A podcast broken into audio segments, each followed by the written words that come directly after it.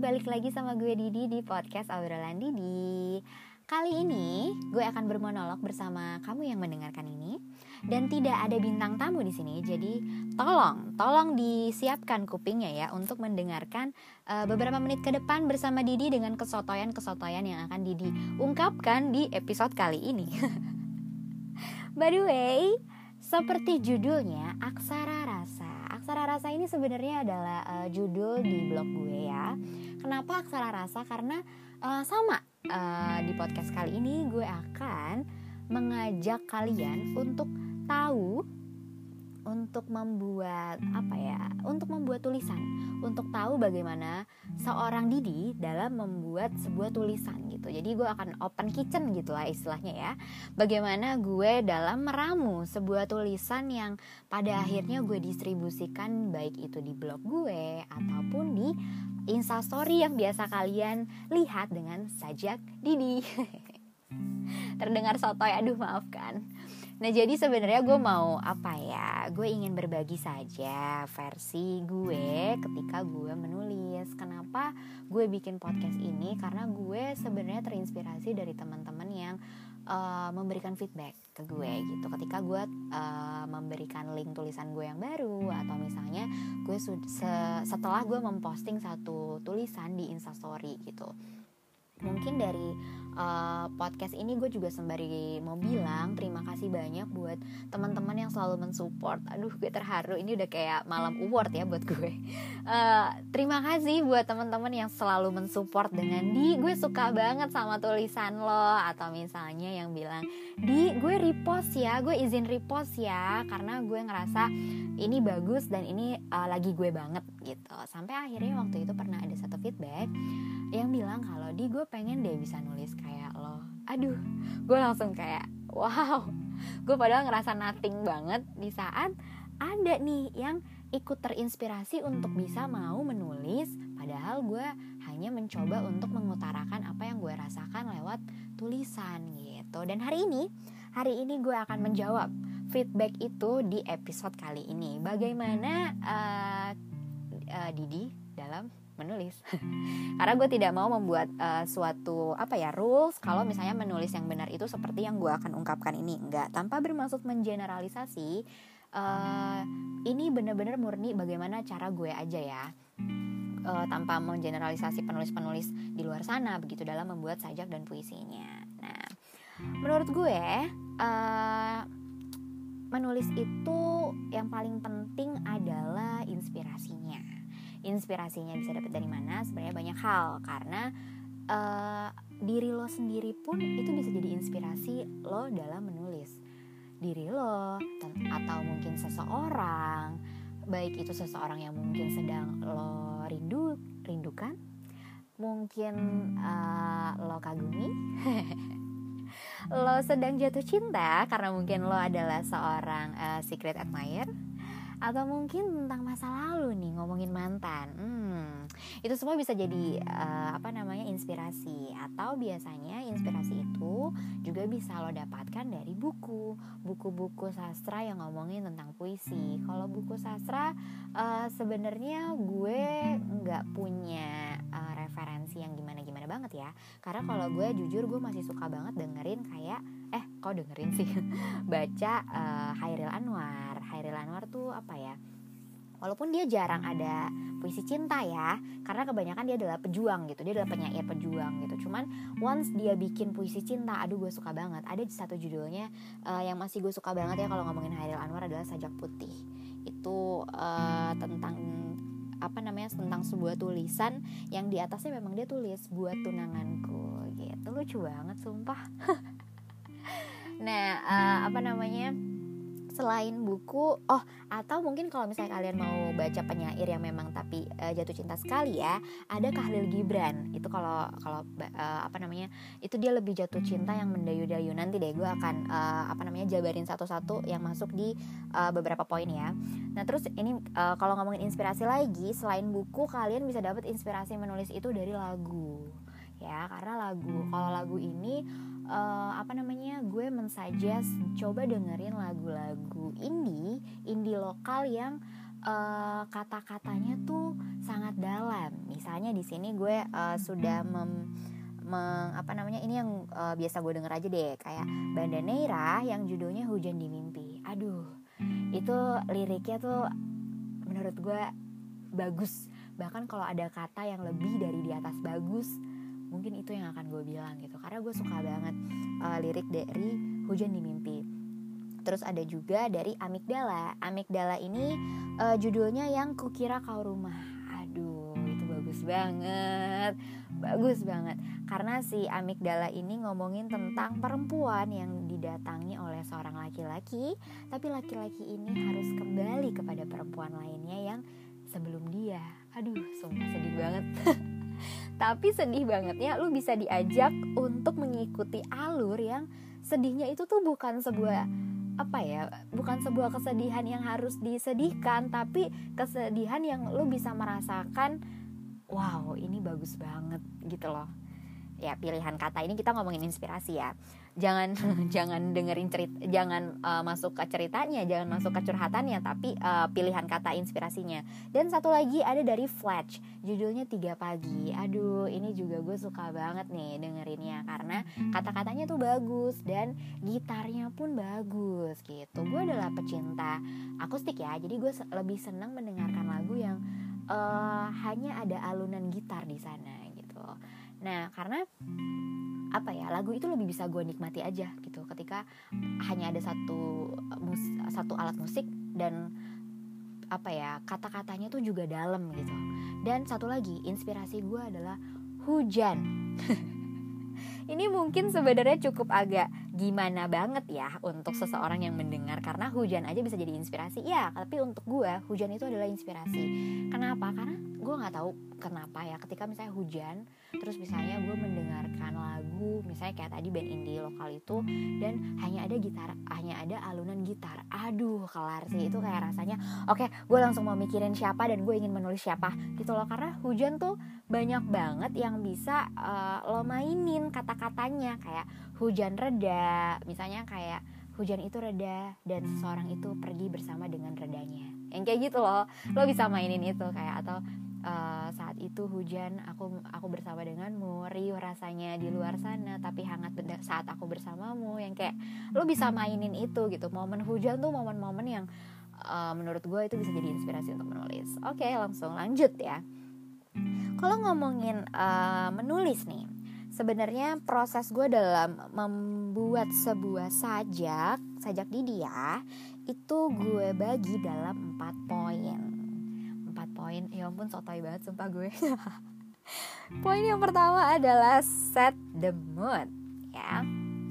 Kenapa harus set the mood? Karena uh, gini mood lo itu akan mempengaruhi topik yang akan lo angkat kayak tadi yang gue bilang kalau lo mau bikin tulisan tentang apa nih? Lo mau bikin tulisan tentang lo kangen sama seseorang atau lo mau bikin tulisan tentang lo sedang jatuh cinta? Karena itu semua kan uh, akan membuat feel yang berbeda di tulisan lo. Yang akan lo tuangkan nanti juga akan berbeda. Harapannya pasti ketika orang membaca orang ini juga akan relate. Misalnya lagi kangen ya orang akan relate dengan aduh iya lagi gue juga lagi kangen nih sama seseorang dan bener ini yang lagi gue rasakan gitu. Dan yang kedua itu nyambung sama detail. Kenapa harus detail? Karena gini uh, detail ini juga akan menjadi bantuan ketika lo menulis. Kenapa? Karena gini uh, ketika lo sudah uh, set the mood dan lo sudah menentukan topik dan lo harus detail saat detail ini lo udah harus ada objek yang lo pikirin gitu. Lo mau nulis tentang siapa? Ketika lo udah tahu oke okay, gue mau bikin tentang kangen gitu. Tapi abis itu jangan lupa sama objeknya. Lo mau bikin kangen sama siapa? Gitu. Misalnya lo mau bikin kangen sama uh, siapa ya? Mantan atau gebetan lo atau mungkin pacar lo gitu ya. Itu kan semuanya feelnya berbeda. Nah kenapa harus detail? Detail di sini gue mengajak lo untuk coba lo pikirkan uh, misalnya kalau pacar lo ya pacar lo ini tuh laki-laki yang seperti apa gitu. Kalau misalnya lo laki-laki yang mendengar ini coba lo pikirkan pacar lo ini adalah perempuan yang seperti apa gitu. Apakah dia menggunakan kacamata atau mungkin uh, dia memiliki lesung pipi atau mungkin uh, apa namanya dia suka pakai topi atau mungkin uh, misalnya kalau dia perempuan dan dia suka berkerudung warna apa itu semua lo ingat-ingat lagi gitu. Dan terlepas dari orangnya ya seperti apa lo juga harus ingat momennya. Uh, misalnya ngomongin kangen lo harus ingat momen-momen apa yang paling lo kangenin. Atau uh, apa namanya kayak misalnya uh, momen di sini maksud gue adalah gini ketika misalnya lo terakhir kali ketemu deh sampai yang membuat lo kangen nih sama orang ini gitu lo inget aja momen terakhir lo ketemu gitu. Dan lo uh, inget-inget lagi saat lo ketemu sama dia itu ada apa di ada apa di sekitar dan di sekeliling lo? Misalnya lo ketemu di kedai kopi. Kedai kopi itu misalnya waktu itu lo ketemunya sore atau mungkin mendekati maghrib yang mungkin nanti bisa lo ganti katanya dengan senja gitu ya. Atau uh, saat itu uh, kalian pesan apa? Misalnya dia pesan uh, apa sih biasanya kalau cowok tuh? Misalnya dia pesan latte lah. Di saat lo misalnya pesannya hot chocolate gitu terus pokoknya itu semua lo inget-inget deh dia pesan apa dia pesan apa dia pesan apa. Uh, ini bakalan penting untuk uh, misalnya lo bisa bikin tulisan kayak gini. Sore itu uh, oh gini. Sore itu di sebuah kedai kopi. Aku uh, dengan coklat panasku uh, merasa hangat walaupun di depanku ada yang lebih menghangatkanku misalnya bisa lo bikin kayak gitu gitu. Itu kan berangkat dari sesuatu yang sebenarnya ada di sekeliling lo dan lo bikin dalam tulisan gitu. Itu semua akan membantu lo lah. Pokoknya intinya lo peka terhadap sekeliling lo ada apa lo perhatikan dia baik-baik tiap tiap detailnya. Apakah dia misalnya ketika ngobrol sama lo dia mem memandang lo dan itu membuat lo tersipu itu semua juga bisa lo tulis. Kayak misalnya aku ingat saat bagaimana kamu menatapku dalam yang kayak gitu loh lalu aku uh, merasa tersipu walau entah untuk apa. Itu semua jadi bisa uh, menjadi permainan lo jadi pokoknya lo uh, apa namanya lo inget-inget lagi apa yang dia lakukan apa yang lo lakukan apa yang lo pesan seperti apa momennya seperti apa cuaca di luar itu semua lo bisa kumpulin lah di bi detail itu. Nah kalau ngomongin detail sebenarnya gue ada satu contoh nih yang akan gue bacain ke kalian dari dari dari uh, tulisannya Khalil Gibran Oke, jadi uh, ini salah satu contoh detail ya yang menurut gue uh, ini cukup detail. Jadi misalnya gini, uh, mana ya? Oke, ini. Aku merasa bahwa aku tinggal di rumah dan saat aku berjalan semua orang menatapku dan semua jari menunjuk ke arahku dan telingaku bisa mendengarkan bisikan dari pikiranku. Dia diam sebentar dan kemudian dia menambahkan dengan air mata mengalir di pipinya.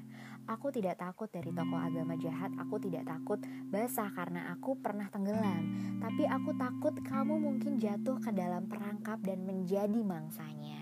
Nah, si Khalil Gibran ini detail banget nih dari yang mulai dia bilang, aku berjalan semua orang menatapku, gitu. Lo uh, ketika lo baca ini, lo akan ikut menjadi si Khalil Gibran yang lo lagi berjalan dan orang-orang menatap lo, gitu. Kayak oke okay, gue bisa relate ada di momen itu gitu. Atau misalnya dia bilang semua jari menunjuk ke arahku lalu dia bilang e, air mata yang mengalir di pipinya. Jadi kan maksudnya itu dia uh, apa ya benar-benar memperhatikan apa yang ada di sekelilingnya dan apa yang ada di hadapannya gitu. Itu yang maksud gue contoh tadi uh, detail ya. Ingat momennya dan ingat uh, apa yang dia lakukan, apa yang lo lakukan dan apa yang saat itu terjadi gitu. Dan yang ketiga ada diksi atau pilihan kata. Nah, pilihan kata atau diksi ini nih yang uh, mungkin agak sedikit panjang untuk gue apa namanya untuk gue bahas karena ini adalah uh, inti dari sebuah tulisan gitu. Nah, ngomongin diksi atau pilihan kata di sini gue bagi lagi sih jadi majas uh, atau peribahasa ya peribahasa. Sebenarnya gue agak jarang sih pakai peribahasa tapi somehow gue pakai peribahasa.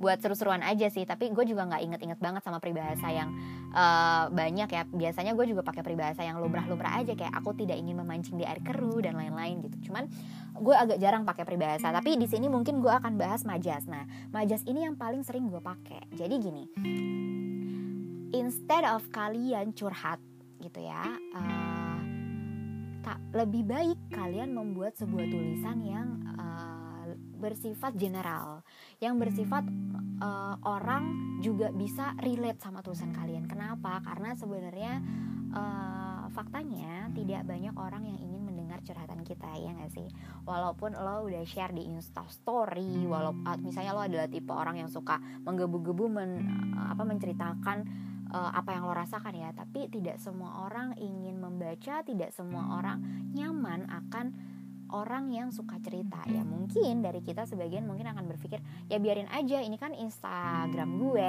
Kalau emang dia nggak suka ya udah itu itu hak dia. Mungkin dia bisa mute. Memang betul. Itu memang adalah uh, sosial media kita ya. Jadi kita terserah deh mau bikin apa di uh, media sosial sosial media kita. Tapi ketika lo bisa membuat sesuatu yang uh, terkesan curhat tapi elegan ya kenapa enggak untuk lo coba gitu kan. Sampai akhirnya membuat feedback kayak eh gila gue relate nih gitu. Kan lebih menarik ya. Nah gue ini sebenarnya juga orang yang tukang curhat tapi gue uh, sangat amat picky dalam curhat gitu.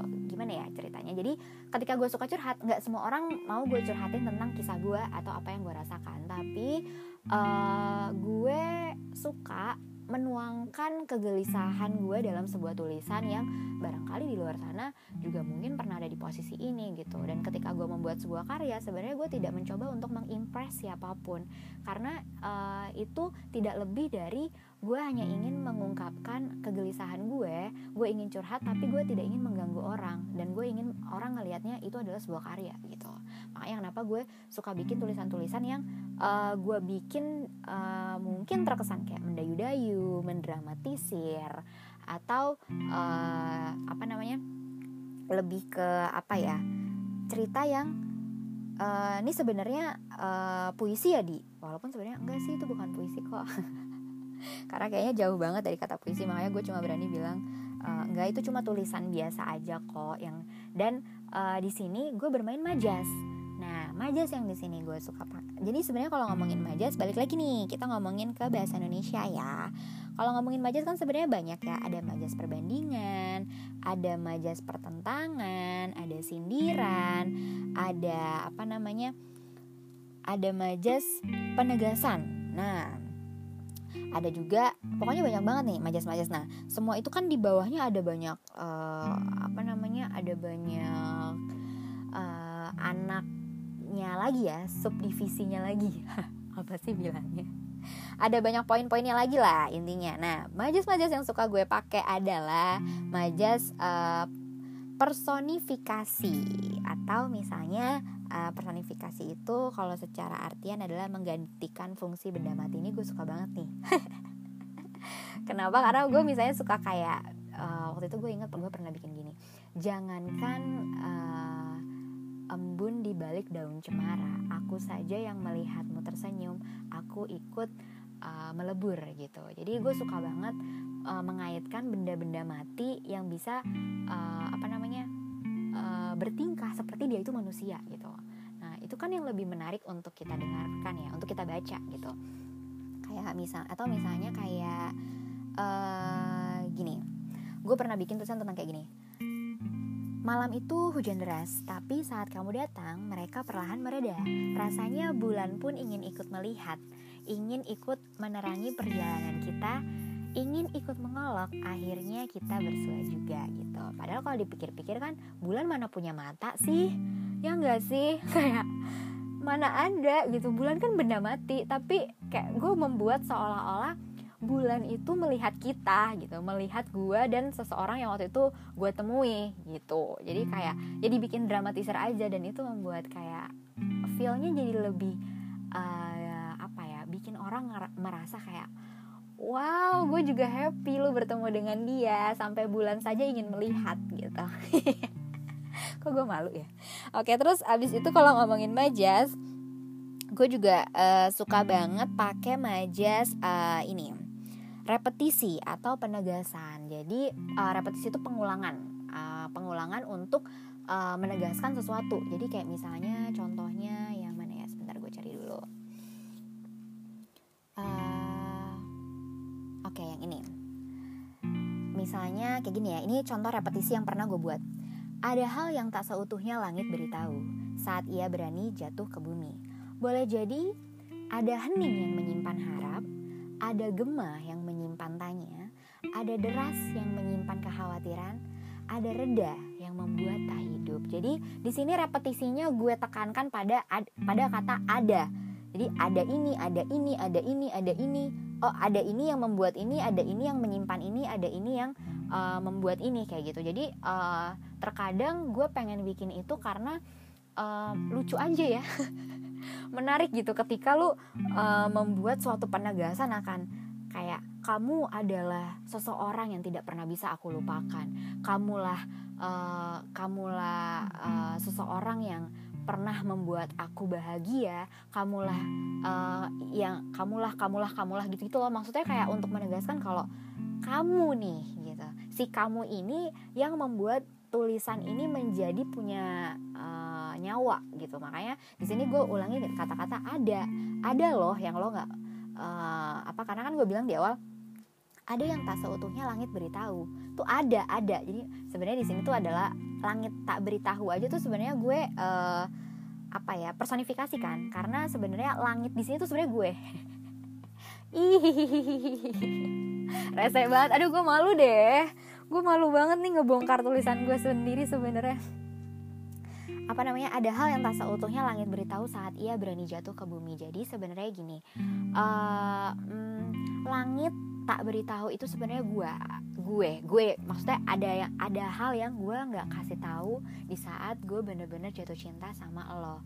Lo di sini gue artikan uh, gue apa namanya gue sandingkan dengan kata gue gantikan dengan kata bumi gitu jadi uh, terlep daripada gue menggunakan kata ada hal yang tak sepenuhnya gue beritahu saat gue jatuh cinta sama lo. Kan terdengar beda ya dengan ada hal yang tak seutuhnya langit beritahu saat ia berani jatuh ke bumi. Atau itu sebenarnya bisa lo ganti kata-katanya dengan uh, apa namanya keadaan lain. Mungkin tidak harus uh, apa namanya uh, hujan yang uh, apa ada yang tak seutuhnya langit beritahu saat ia berani jatuh. Ini sebenarnya maksudnya hujan, ada yang tak seutuhnya hujan. aduh ini gue ini gue kurang kata sorry ya. Nah uh, apa namanya ini bisa uh, ganti bisa apa namanya bisa momennya juga lain. Mungkin tidak harus ada yang tak seutuhnya uh, hujan beritahu kepada bumi atau mungkin misalnya apa lo bisa ganti dengan kata-kata yang lain gitu yang menurut lo lebih relate gitu nah kalau ngomongin majas juga, uh, yang gue suka pakai tuh uh, paradoks. Paradoks itu uh, pertentangan. Jadi misalnya, gini, sebentar gue cari dulu. Kalau ngomongin paradoks itu kan kalau artinya adalah uh, membandingkan situasi asli atau fakta dengan situasi yang berke yang uh, berkebalikannya gitu. Jadi misalnya gue pernah bikin tulisan tentang kayak gini jadi di sini lu uh, faktanya tuh faktanya tuh kayak gini yang tidak tidak uh, misalnya gini gimana ya ngomongnya? Yang harusnya begini malah ternyata tidak begini gitu. Padahal faktanya kayak gini. Jadi misal langsung aja contohnya. Riuh hujan di luar berlomba rintiknya jatuh. Sepi aku di sini sebuah pesan yang tak kunjung datang menikmati malam dengan hujan dan tanpa pesan darimu adalah ironi. Ramai dan aku merasa sepi. Gitu. Jadi sebenarnya kayak itu kan bertentangan ya. Padahal sebenarnya lagi riuh nih di, di luar tuh lagi hujan deras. Tapi hati gue merasa sepi hidup gue merasa sepi malam gue merasa sepi. Padahal harusnya malam itu ramai riuh hujan tapi malam itu terasa sepi karena tidak ada notifikasi dari seseorang yang gue tunggu. Misalnya misalnya loh ya misalnya. Jadi maksud gue uh, momen yang saat itu sedang ada di hadapan kita pun itu semua bisa menjadi inspirasi untuk kita uh, menulis gitu dan kalau ngomongin pilihan kata uh, banyak sih. Ini tuh juga yang kayak tadi apa namanya ngomongin pilihan kata ini bisa kalian dapetin juga dari uh, apa namanya lagu-lagu uh, yang kalian dengar atau buku yang kalian baca. Tadi kayak lagu uh, misalnya nih tadi kan gue belum sempat bacain uh, hujan di mimpinya Bandanera ya. Kita lihat liriknya dulu. Hmm, Bandanera yang bagus itu kenapa gue pilih Hujan di Mimpi? Karena liriknya sederhana tapi menurut gue cukup ngena. Karena dia ngomong tentang kayak gini. Semesta bicara tanpa bersuara. Semesta iya kadang buta aksara. Sepi itu indah percayalah. Membisu itu anugerah gue nggak bisa sih kalau misalnya baca Bandanera tapi nggak nyanyi aduh gimana dong? Nah uh, sekarang gini kalau ngomongin uh, maja si Bandanera ini membuat semesta bicara tanpa bersuara. Semesta bicara emang semesta punya su emang semesta punya mulut kan? Enggak nah di sini dia, dia main majas gitu. Jadi uh, apa namanya lucu kan untuk bermain kata seperti itu gitu. Menarik gitu. Pilihan kata tuh makanya penting kalau cuman saran uh, gue kalau misalnya uh, kalian baru mau gitu ya. Kalian tulis aja nih dulu uh, kalian mau nulis apa gitu. Tanpa uh, pilih aduh ini kata-katanya yang pas apa ya? Nggak usah. Pokoknya tulis aja dulu apa yang mau kalian tulis dalam artian sesungguhnya. Misalnya kayak um, uh, misalnya kayak hari ini gue ketemu sama dia dia lewat uh, di kantin dan dia kayak gini gini gini gini. Pokoknya kalian tulis semua aja. Nanti kalau misalnya udah jadi nih satu tulisan baru deh kalian cari padanan katanya gitu. Jadi kayak misalnya hmm, apa ya yang kira-kira bagus untuk menggantikan kata? Misalnya hari ini uh, gue ngeliat dia dan dia uh, hari ini gue ngeliat dia ada di kantin dia melewati gue. Bisa nanti kalian cari padanan katanya kalian bikin dramatisir atau mis seperti misalnya hari itu uh, hari itu hari itu Selasa uh, jarang rasanya aku melihatnya dari kejauhan.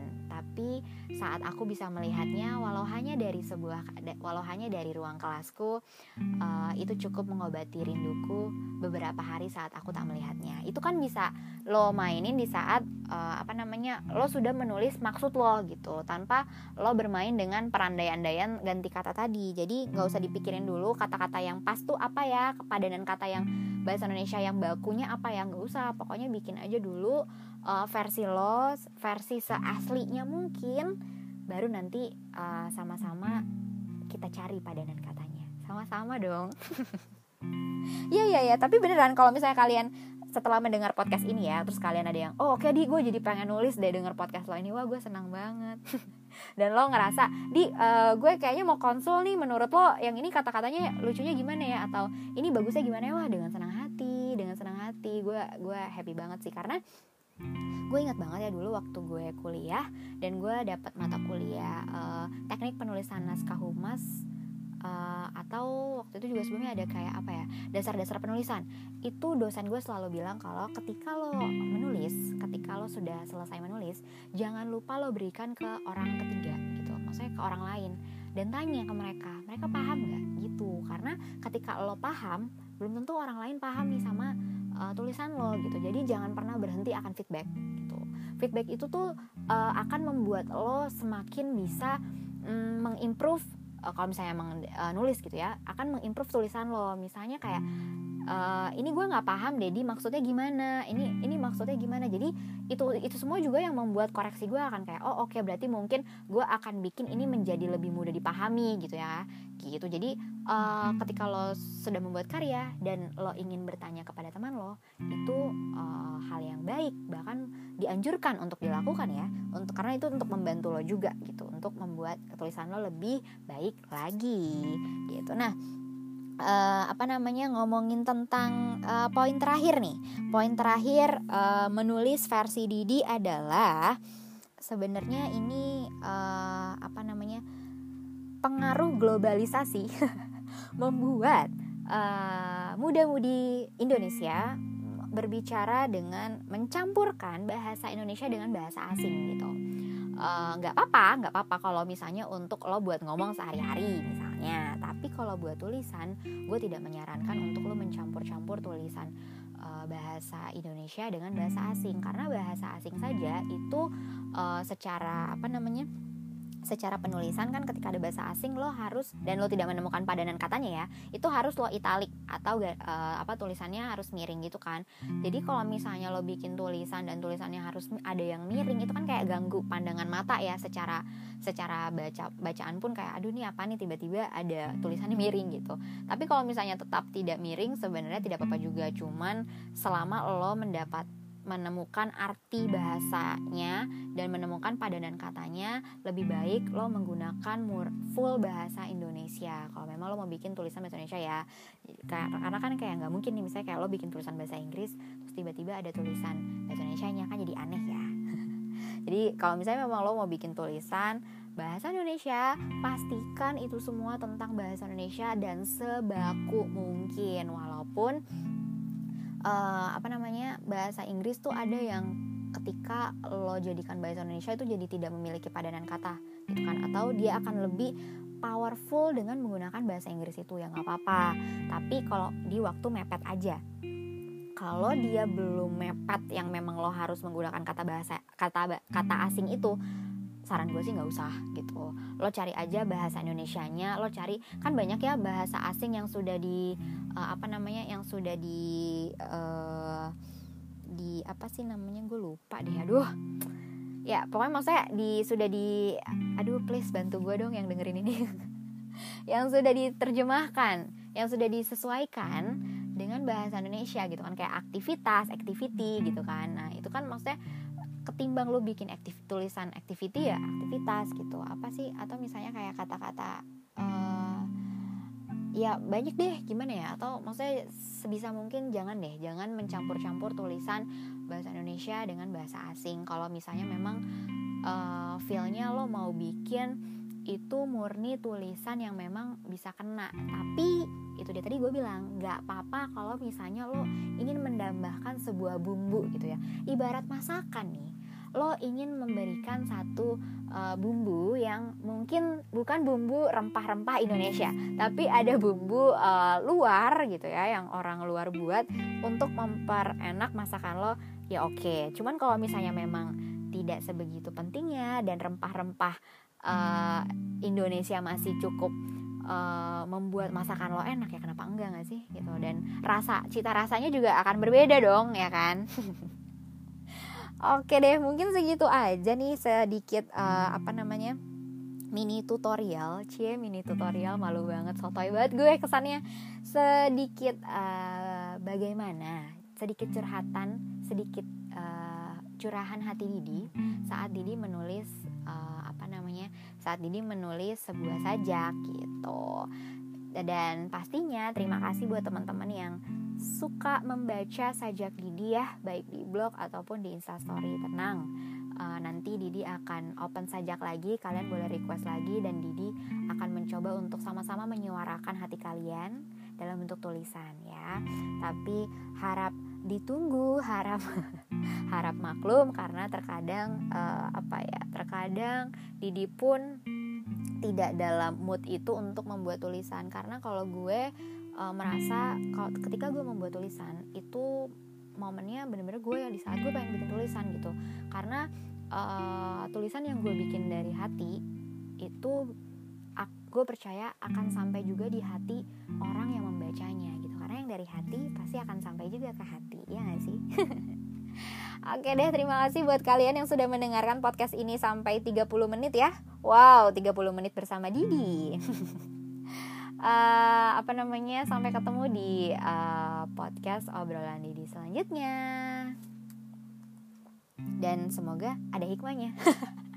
Lanjut dong parah belum selesai. Ya oke. Semoga ada hikmah yang bisa kalian ambil ya dari uh, podcast kali ini. Dan semoga kalian tidak bosan mendengarkan obrolan Didi. Dan kalian juga tidak bosan membaca sajak Didi uh, segala feedback, segala saran, masukan semuanya please banget kalian uh, bisa kasih ke gue karena gue sangat amat membutuhkan itu ya untuk membuat sajak Didi ataupun uh, podcast obrolan Didi ini menjadi lebih baik lagi. So, terima kasih buat kalian semua sampai ketemu ya di podcast obrolan Didi episode selanjutnya.